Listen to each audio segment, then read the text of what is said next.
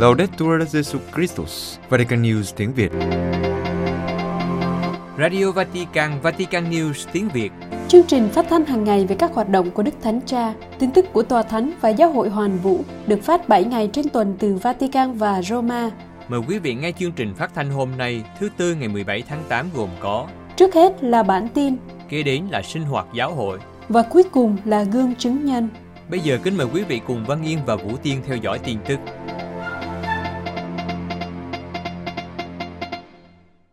Hội đồng Giám mục Việt Nam phổ biến bản tổng hợp toàn quốc cho Thượng Hội đồng Giám mục cấp giáo phận.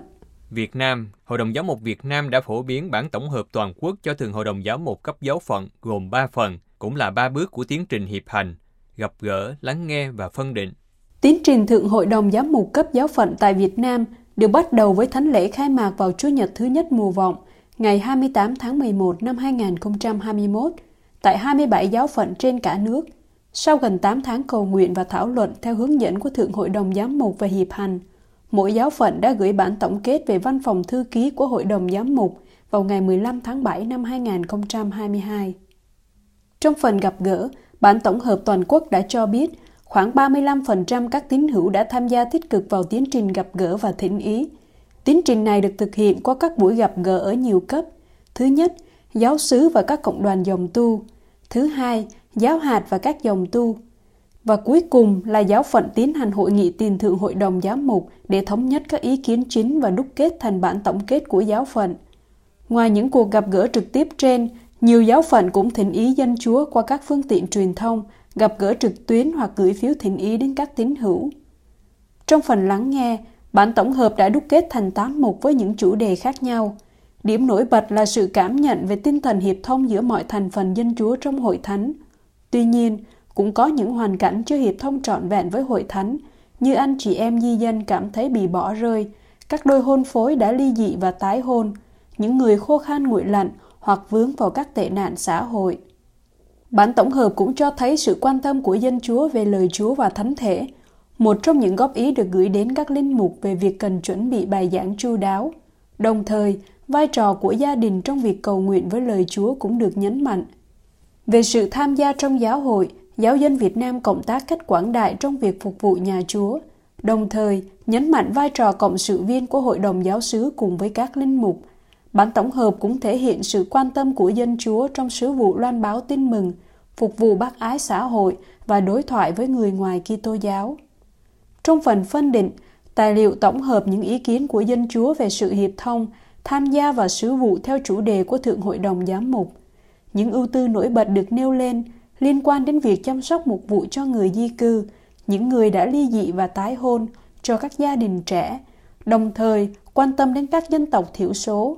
Bên cạnh đó, về khía cạnh tham gia, bản tổng hợp nêu lên những ưu tư về sự tham gia của dân Chúa trong đời sống giáo hội, đặc biệt khía cạnh sứ vụ được quan tâm cách đặc biệt như là chứng tá của Kitô hữu trong hoàn cảnh xã hội tại Việt Nam.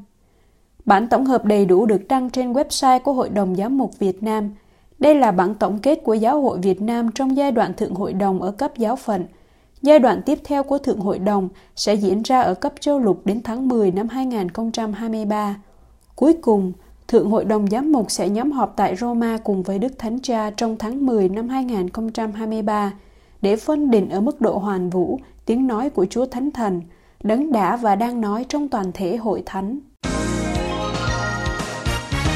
Giới trẻ Trung Á tổ chức lễ hội chờ đợi Đức Thánh Cha viếng thăm Kazakhstan. Iksikun Trong những ngày vừa qua, một số các bạn trẻ Trung Á đã cùng tham dự lễ hội với các hoạt động như cầu nguyện, giả ngoại, thảo luận 6 dự án dành cho người già và những người gặp khó khăn, trong tinh thần chờ đợi cuộc viếng thăm của Đức Thánh Cha đến Kazakhstan. Lễ hội thanh niên Trung Á lần đầu tiên được tổ chức tại Kyrgyzstan. Các bạn trẻ đến từ Uzbekistan, Kazakhstan, Siberia, Nga đã tập trung tại trung tâm dòng tên ở Isiskun để cùng nhau cầu nguyện, giải trí và cùng để chuẩn bị cho chuyến viếng thăm của Đức Thánh Cha tại Kazakhstan vào tháng tới. Cuộc gặp gỡ chủ yếu dành cho việc tái khám phá ra căn tính Kitô giáo và ý thức thuộc về giáo hội. Các linh mục và các linh hoạt viên đã chia sẻ kinh nghiệm của chính mình và đưa ra những chủ đề suy niệm. Tiếp đến các chủ đề này được đưa vào các cuộc thảo luận trong các nhóm nhỏ và sau đó với tất cả mọi người. Mục đích cuối cùng của lễ hội là khởi động một chương trình chia sẻ phục vụ xã hội và bác ái tại các giáo xứ và các nơi cư trú của các tham dự viên. Các bạn trẻ đề xuất các sáng kiến và ý tưởng, thể hiện nhiều sáng tạo và các cách tiếp cận vấn đề cách độc đáo. Kết quả làm việc của các nhóm là trình bày 6 dự án với những đề xuất và những ý tưởng cụ thể để phục vụ những người già và những người bị bỏ rơi, trẻ em và các gia đình có hoàn cảnh khó khăn. Các dự án sẽ được thẩm tra với các tiêu chí chuyên môn để xác định mục đích, bối cảnh, nhóm quan tâm, kết quả mong muốn, hiệu quả, ngân sách hiện có và thời gian thực hiện. Ngoài các buổi học hỏi, suy tư và thảo luận, các bạn trẻ còn có những hoạt động leo núi. Đối với nhiều người, đây là một thử thách và là một trải nghiệm thú vị. Trong tháng 7 vừa qua, cũng tại Easy School, khóa học đầu tiên của trường thần học hè ở Trung Á được tổ chức. Các học viên được chọn bởi các đấng bản quyền địa phương của Kyrgyzstan, Uzbekistan và Kazakhstan. Khóa học bằng tiếng Nga bao gồm các môn lịch sử Kitô giáo ở Trung Á, thần học luân lý, kinh thánh và các vấn đề về nhân học Kitô giáo. Giáo hội Haiti tố cáo chính phủ không viện trợ cho người dân sau trận động đất kinh hoàng. Port-au-Prince Giáo hội Haiti tố cáo chính phủ không đưa ra một khoản viện trợ nào cho người dân kể từ trận động đất kinh hoàng xảy ra cách đây một năm. Trận động đất xảy ra vào ngày 14 tháng 8 năm 2021 đã làm cho hơn 2.200 người thiệt mạng và phá hủy hàng trăm ngàn ngôi nhà và tòa nhà công cộng, khiến hàng chục ngàn người phải di dời. Chavena Chineus thuộc dòng Camilo đang phục vụ người nghèo ở thủ đô Port-au-Prince mạnh mẽ tố cáo rằng trong một năm qua, người dân không nhận được bất kỳ khoản viện trợ nào. Cha nói, chính quyền địa phương và cộng đồng quốc tế không đưa ra bất cứ một đáp ứng nào cho người dân. Ở đây, không có gì thay đổi. Chúng tôi tiếp tục chịu đựng như cách đây một năm. Không có ai trợ giúp chúng tôi. Ở đây thiếu mọi thứ. Ở đây thiếu mọi thứ. Người già và trẻ em là thành phần bị ảnh hưởng nhiều nhất. Gần 4 triệu người không có thức ăn, thậm chí chỉ một lần trong ngày. Bên cạnh đó, theo nhà truyền giáo, Tình hình càng trở nên bi thảm bởi bạo lực do các băng nhóm có vũ trang gây ra trong các thành phố. Các hiệp hội thiện nguyện và các tổ chức phi chính phủ đang cố gắng hỗ trợ người dân trong việc đối phó với các băng đảng này. Cha giải thích, các băng nhóm có vũ trang thường gây ra các vụ hỗn loạn. Chúng kiểm soát một phần lớn đất nước và việc di chuyển từ khu vực này sang khu vực khác. Vì thế, việc tìm và vận chuyển lương thực rất khó khăn. Hiện nay, Haiti thực sự là một đất nước bị phá hủy hoàn toàn.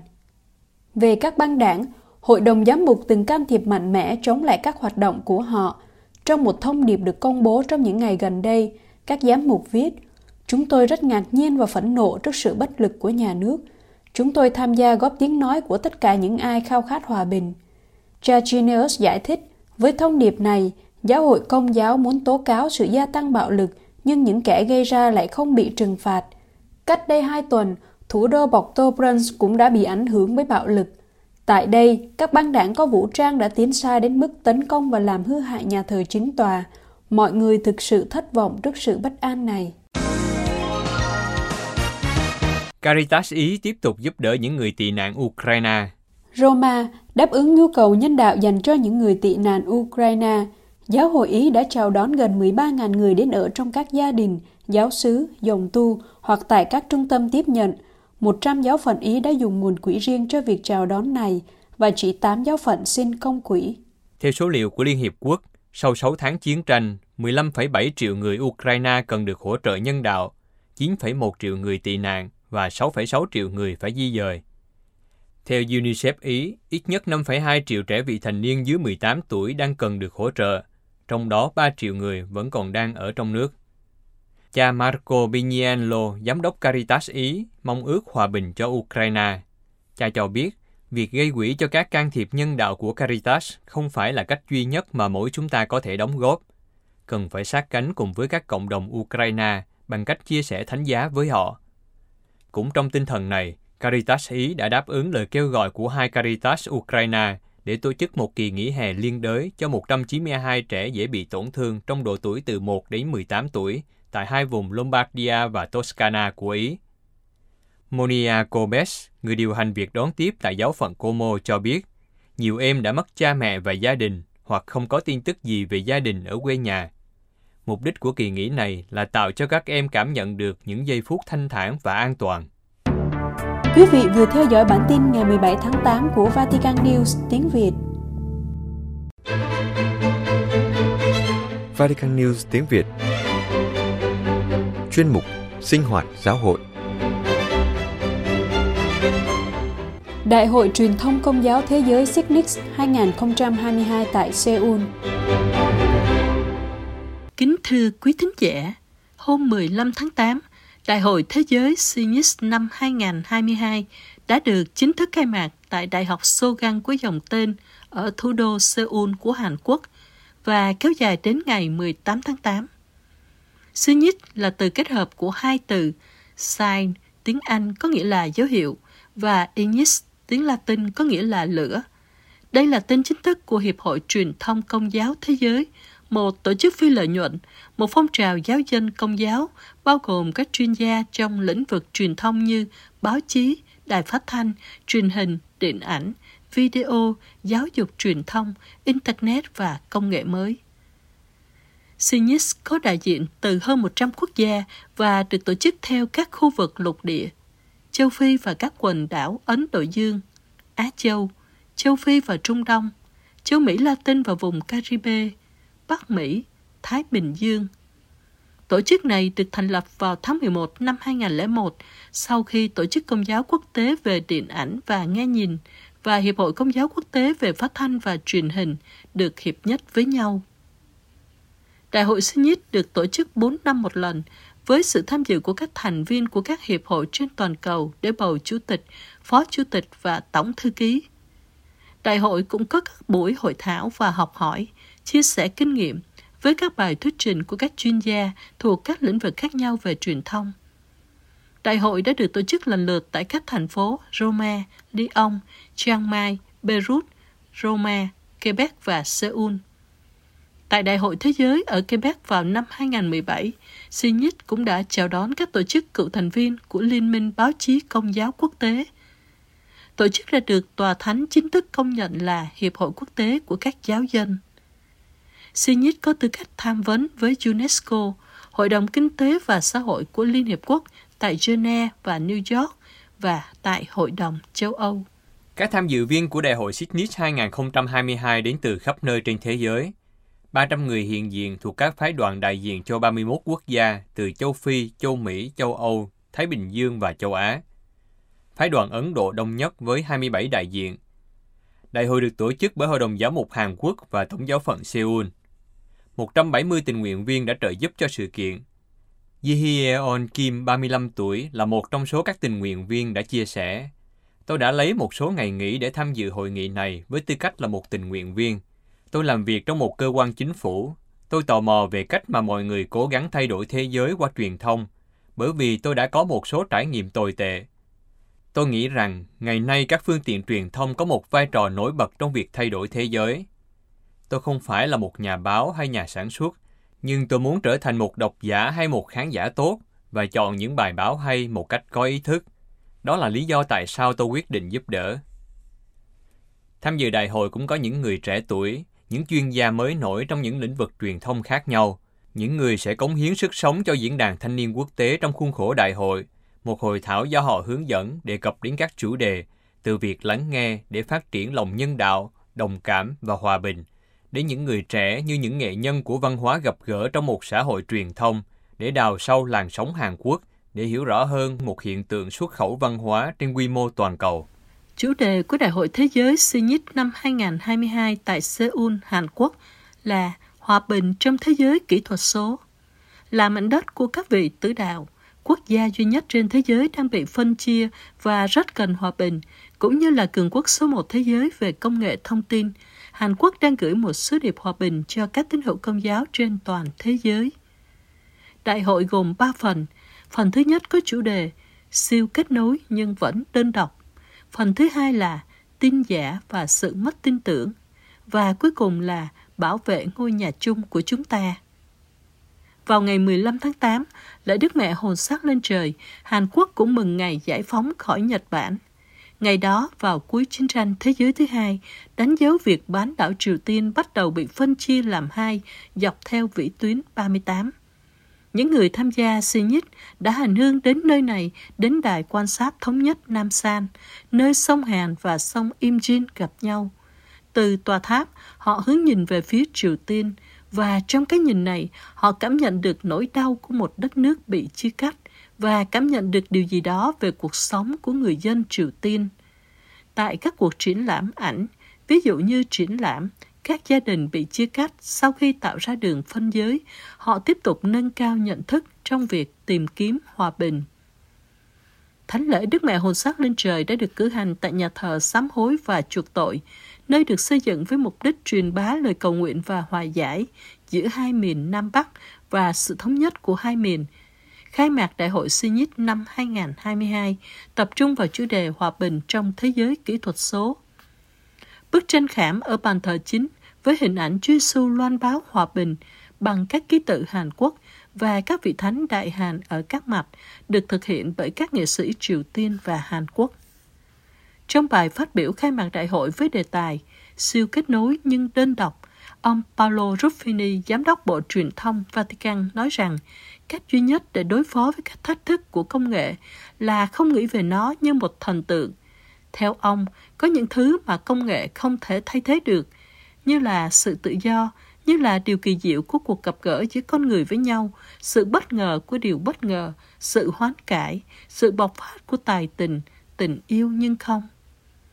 Bộ trưởng Bộ Truyền thông nhắc lại rằng công nghệ, thành quả của sự thông minh khéo léo của con người, ngày nay cho phép những thứ chẳng hạn như hội thảo từ xa, chữa trị y tế từ xa, thương mại điện tử, điều mà chỉ vài thập kỷ trước là điều không thể tưởng tượng được. Nhưng nghịch lý của thời đại chúng ta, ông nhấn mạnh, đó là chúng ta siêu kết nối nhưng vẫn đơn độc. Vấn đề chính xác là ở đây, khi không còn truyền thông nữa mà chỉ có kết nối – Do đó chúng ta phải tự vấn mình, tự kiểm điểm lương tâm cá nhân và tập thể. Làm thế nào mà vừa có thể kết nối nhưng đồng thời lại cô đơn khủng khiếp? Điều gì còn thiếu trong sự kết nối của chúng ta để lấp đầy nỗi cô đơn này? Theo ông Ruffini, cách duy nhất để đối phó với thách thức công nghệ là đừng nghĩ về nó như một thần tượng, nhưng cũng không xem nó xấu xa như ma quỷ. Đừng tin rằng công nghệ được giao phó nhiệm vụ cứu chuộc nhân loại nhưng cũng đừng nghĩ rằng sự diệt vong của nhân loại phụ thuộc vào công nghệ. Ông Ruffini cũng nhắc lại rằng năm 2014, chính tại Hàn Quốc, khi trả lời câu hỏi của một thiếu nữ trong cuộc gặp gỡ với những người trẻ ở đền thánh Sonmue, Đức Thánh Cha Francisco đã nhấn mạnh rằng hạnh phúc không thể mua được. Và khi bạn mua được hạnh phúc, Đức Thánh Cha nói thêm, thì bạn nhận ra rằng hạnh phúc đó đã biến mất. Hạnh phúc mà bạn mua không tồn tại lâu dài chỉ có hạnh phúc của tình yêu mới kéo dài. Bộ trưởng Bộ Truyền thông của Vatican nhận định rằng, chủ nghĩa tiêu thụ đánh đổi sự hài lòng ngắn hạn với hạnh phúc sâu sắc hơn và lâu dài hơn. Chúng ta biết rằng, chúng ta không chỉ là người tiêu dùng và càng không là những đồ vật được tiêu thụ. Chúng ta biết rất rõ rằng, chỉ có một mối quan hệ, một sự kết nối dựa trên tình yêu thương mới có thể khiến cho chúng ta bớt cô đơn, mới có thể kéo dài, mới có thể khiến cho chúng ta hạnh phúc. Và ông Ruffini nhận xét tiếp, tình yêu dựa trên sự vô cùng mong manh này, đó là cảm giác cần tình yêu thương, cần yêu thương và được yêu thương, cho đi và cho đi chính mình. Đây là gốc rễ của mọi giao tiếp. Đây là lý do tại sao chỉ có kết nối thôi thì không đủ. Tiếp đến, ông Paolo Ruffini nhấn mạnh về các cộng đồng mạng xã hội. Như Đức Thánh Cha Francisco đã viết trong sứ điệp cho Ngày Truyền thông xã hội lần thứ 53 rằng, các mạng này không tự động đồng nghĩa với cộng đồng. Thường căn tính của chúng dựa trên sự tương phản với người khác, với những người không liên quan đến nhóm. Quá nhiều lần nó được định nghĩa trên cơ sở những gì phân chia hơn là những gì hợp nhất. Nó tạo nên không gian cho sự nghi ngờ và bộc lộ bất kỳ loại định kiến nào. Và điều lẽ ra phải là cửa sổ mở ra thế giới, lại trở thành nơi trưng bày những gì thể hiện lòng tự ái của một người.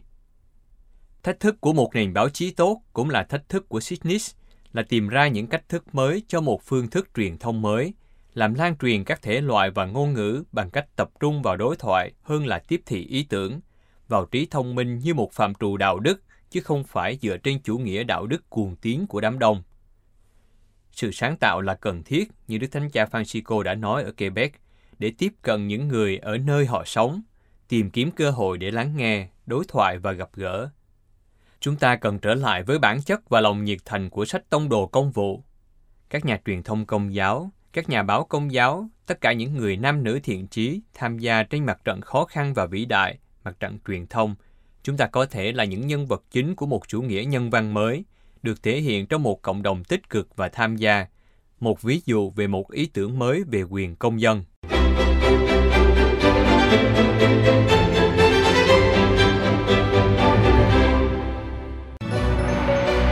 Vatican News tiếng Việt Chuyên mục Gương chứng nhân Đấng đáng kính Satoko Kitahara phục vụ những người nghèo khổ ở Nhật Bản. Vào năm 2015, Satoko Kitahara đã được Đức Thánh Cha Francisco tuyên đấng đáng kính.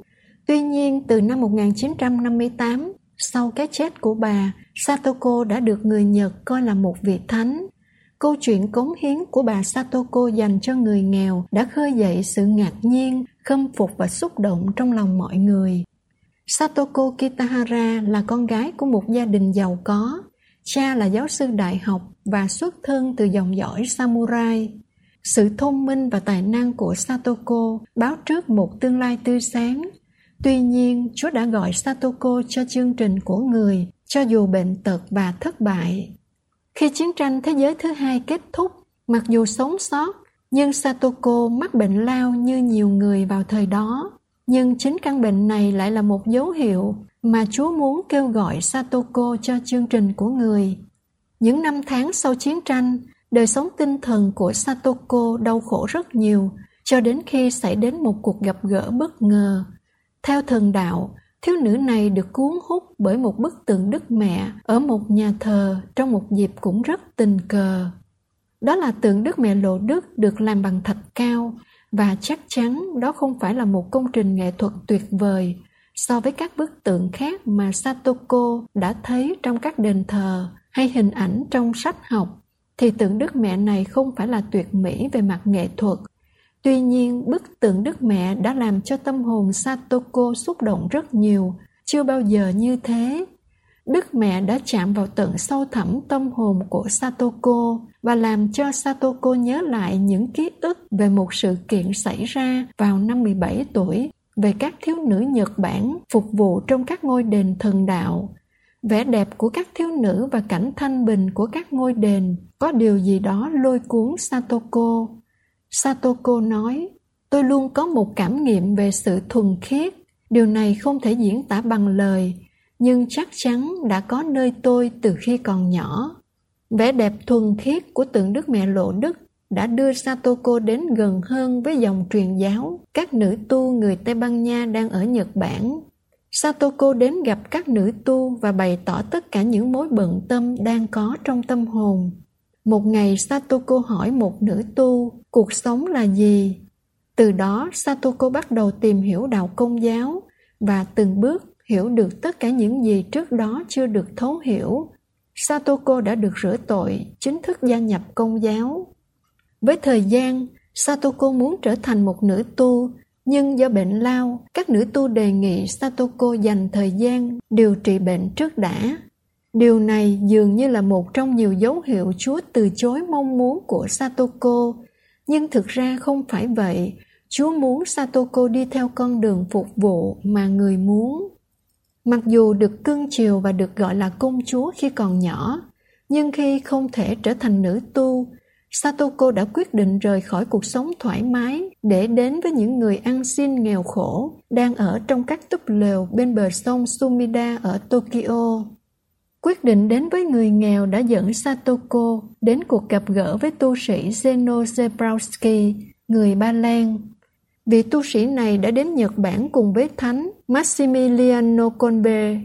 Chính thầy Zeno là người đã giới thiệu cho Satoko biết về khu vực mà sau này được gọi là làng kiến. Làng kiến gồm các gia đình do chiến tranh lâm vào cảnh đói nghèo cùng cực. Họ đã tập hợp lại như những thành phần bị loại bỏ bên bờ sông Sumida ở Tokyo. Mọi người sống trong những căn lều lụp sụp, kiếm sống bằng nghề lượm ve chai và rác rưởi. Dần dần, Satoko được cuốn hút vào cuộc sống bần cùng của những người khốn khổ này. Satoko đã quyết định dâng hiến cả linh hồn và thể xác cùng với những người không chia sẻ cùng đức tin Kitô để biến nơi dường như bị loại bỏ này thành một nơi làm việc khiêm tốn và xứng đáng. Bất chấp bệnh tật, Satoko chuyển từ ngôi nhà xinh đẹp của mình đến làng kiến. Ở đây, giữa mọi người, Satoko dạy chữ cho các trẻ em, dạy các em cách chăm sóc bản thân, tình yêu đối với cái đẹp, niềm hy vọng Kitô. Khi vì quá yếu không thể làm việc, Satoko phải ở nhà, nhưng Satoko bày tỏ rất khó ở yên, trong khi những người khác đi ra ngoài làm việc, mọi người nói với tôi phải nghỉ ngơi. Tôi không thể làm gì khác ngoài việc từ bỏ ý mình và yêu mến Chúa Giêsu. Với thời gian, Satoko hiểu rằng mặc dù có nhiều tài năng, nhưng Chúa không muốn điều này nơi Satoko. Chúa chỉ muốn Satoko với tình yêu tinh rồng. Thực tế, Satoko muốn dấn thân nhiều hơn nữa cho người nghèo ở làng kiến, nhưng căn bệnh đã làm cho Satoko phải ở lại trên giường.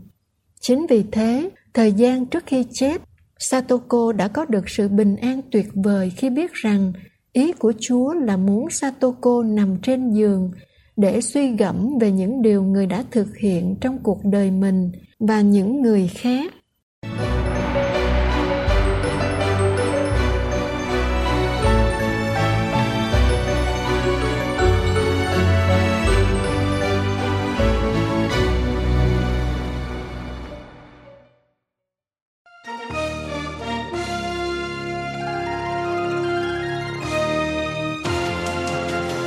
Cảm ơn quý vị đã chú ý lắng nghe chương trình Radio Vatican của Vatican News tiếng Việt. Xin Thiên Chúa chúc lành cho quý vị và toàn gia quyến. Laudetur Jesu Christus, ngợi khen Chúa Giêsu Kitô.